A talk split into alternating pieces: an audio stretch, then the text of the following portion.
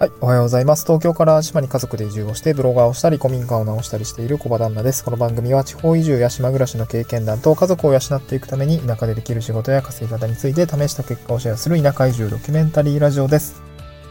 えーと今日のトークテーマなんですけれども、今日はブログの話をしたいかなと思ってます。えー、今日のトークテーマですね、会社の仕事よりもブログを書く方が生産的なみっつの理由ということで、えー、まあ会社員をやっていた頃にまあ私はブログを書いていたんですけども、えー、あ、で、そして会社を辞めた後も、そしてブログを書いているっていう状況ですね。まあ、いろいろ環境が変わる中で、うん、なんかいろいろまあ、ブログをですね、まあ、書き続けてました。あの、辞めていた時期もあったんですけど、まあ、なんて言うんでしょうかね。えー、さんねんぐらい。まあ、少し遡ると、まあ、かい、ほぼ、ほぼ書いてないと言っていいぐらいの短さで挫折をしたりとか、頻度がめちゃ薄い感じでブログをやっていたのもあって、まあ、うん、まあ、ごろくねんはやって、関わっていたのかな、そんくらいになると、まあ全然書いてなかったんですけどね。まあそういう感じで、あのブログについて、まあ少し、なんていうんですかね、まあ、向き合ってきたので、うん、まあ実力はね、全然ないんですけど、な会社の仕事よりもブログを書く方が生産的なみっつの理由ということがね、あのなんとなく私も、まあ、やっとハマってきたというか、まあそういうことがあったのでまとめてみました。うん。まあ、最近ブログがハマってきたってことですね。娯楽じゃなくて、あ、なんか書きたいなというふうに思えるようになったので、今日はみっつにまとめてきました。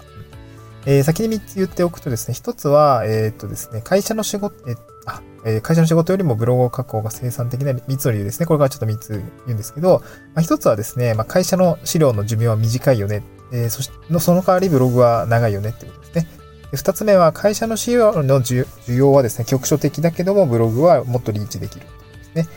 えー、みっつめは、会社の資料は個人の所有物の資産にはならないけど、ブログの場合は個人の、えー、所有の資産物になるというような感じです。ちょっとね、若干文が長いんですけど、はい。えっと、ひとつめですね、ブログの話をしたいなと思うんですけど、会社の資料の寿命は短いと。でも、ブログの寿命は長いということですね。で、これどういうことかっていうと、私、会社員時代の頃にめちゃくちゃ資料を作ってました。まあ、システムエンジニアの仕事柄ですね、資料を作るのが仕事っていうところが結構あります。まあ、エンジニアって言ってもいろいろ種類があって、まあ私よく例にするのはお医者さんの例をするんです、例を言うんですけど、エンジニアっていう職種、まあお医者さんっていう職種、まあ同じぐらいの流動感だなと思っていて、でエンジニアさんにもいろいろいるんですよね。うん。で、システムエンジニアって、えー、言ってもですね、まあお医者さんで言うと、まあ外科なのか内科なのかとか、医療機関なのかとかね、全然いろいろ違うと思うんですね。小児科なのかって、まあお医者さんもいろいろいらっしゃると思います。で、エンジニアもそうで、まあ、システムエンジニアも、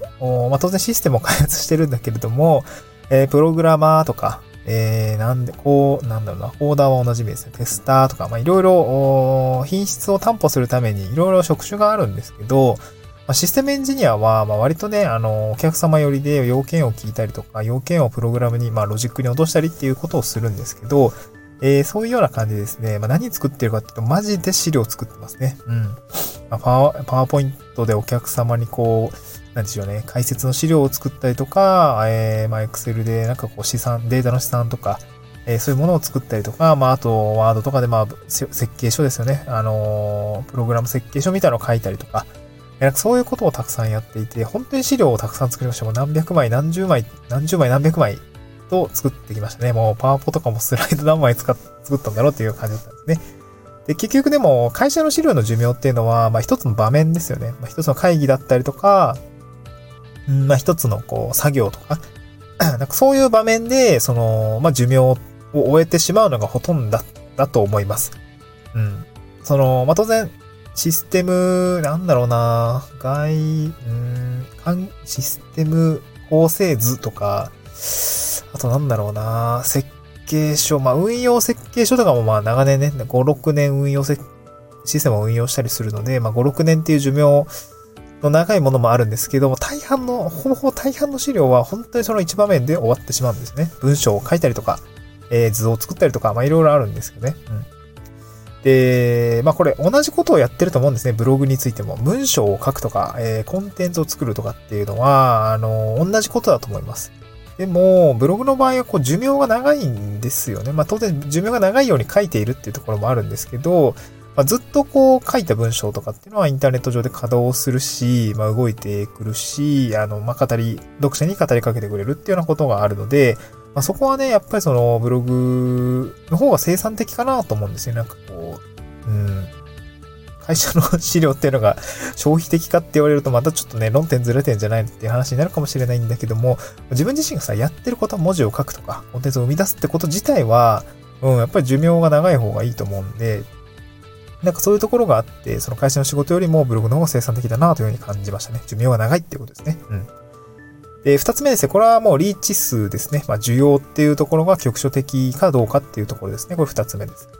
で、会社の資料の需要っていうのはすごくすごく局所的だと思いますね。まあ、例えば、一人の顧客。まあ、それが当然のことなんですって言えば当然のことなんですけど、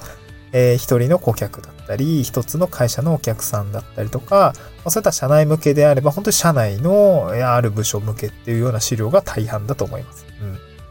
そう。自分が丹精、まあ丹精込めて作った資料になるのか、まあ効率的に作った資料などは置いといて、作ったもの、文字を書いたり、文章を書いたり、えー、図を作ったりしたもの、説明用の資料っていうもの、コンテンツというものは、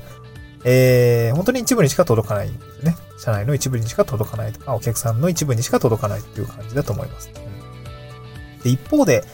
えー、ブログですよね。まあこれ、届ける場所は、あの、テーマとか、記事内容とかにもよると思うんですけど、まあ、インターネット上では誰しもがアクセスをできて、なんて言うんでしょうね。まあ見れる状態にはあると。そして届ける相手も、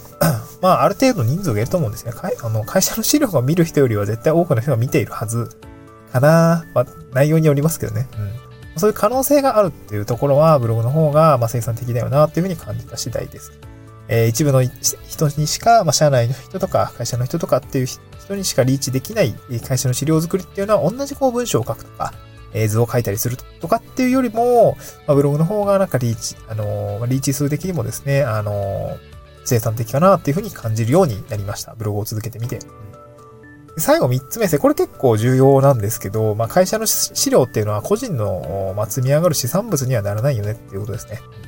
ブログの場合は個人資産として、まあ、記事がね、インターネット上で稼働する資産として積み上がっていくよなというところを感じた次第でございます。で、この、まあ、この仕組みというか、なんて言うんでしょうね。まあ、まあ、仕組みなんですけど、その、努力が直接積み上がっていく感じがなんか最近すごくね、あの、いいなというふうに感じてきました。うん。本当に、あの、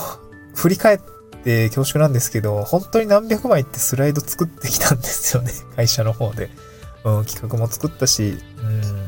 ん、説明書も作ったし、まあ、そういうところが、まあ、よくよく考えて、その、努力の方向性をそっちに、あの、自分のね、えー、コンテンツでもね、ずらしていたら、もう少し多分いい、いいものができていたんじゃないかなとか、まあ、そういうふうに感じるんですよね。まあ、今はね、そういうふうに努力を、そっちの方に、ブログというか、あの、コンテンツの方に注力をしているつもりなので、まあ、まだまだ始まったばっかり、私もはん、ちゃんとブログを書き出して、まあ、新しいブログの方は半年ぐらいしか経ってないので、まあね、しっかりこれからコンテンツを作っていきたいなと思うんですけどね。うん、まあ、人の役に立つとか、えー、まあ、そういうことをやっていきたいなと思っています。まあ、そうやってね、努力が直接積み上げられる自分のは、えー、なんだ、自分の裁量で、えー、自分の、まあ、役に立つっていうか、あまあ、自分が役に立つし、まあ、読者の人がの役に立つような、えー、資産というものを直接こう積み上げていく感覚がもうすでにある、ありますので、そういうところがね、あのブログの魅力だなというふうに感じました。まあ、そんな感じですね。えー、まあ、今日合わせて聞きたいですね。ブログが資産になるみっつのポイントということで、今日いくつかブログが資産ですみたいな話をしたんですけど、えー、っと、資産ってどういうことなのとか、えー、積み上がるってどういうことなのか、みたいなところも、こちらの合わせて聞きたいで解説をしておりますので、まあ、なんて言うんでしょうね。ブログに興味があるとか、ちょっと書き出してみたいとか、そういうふうに考えられている方については、あの、まあ、合わせて聞きたいの方も聞いていただけると、まあ、よりね、えー、ブログの魅力みたいなところがですね、えー、分かってくるかなと思いますので、ぜひ聞いてみてください。また次回の収録でお会いしましょう。バイバイ。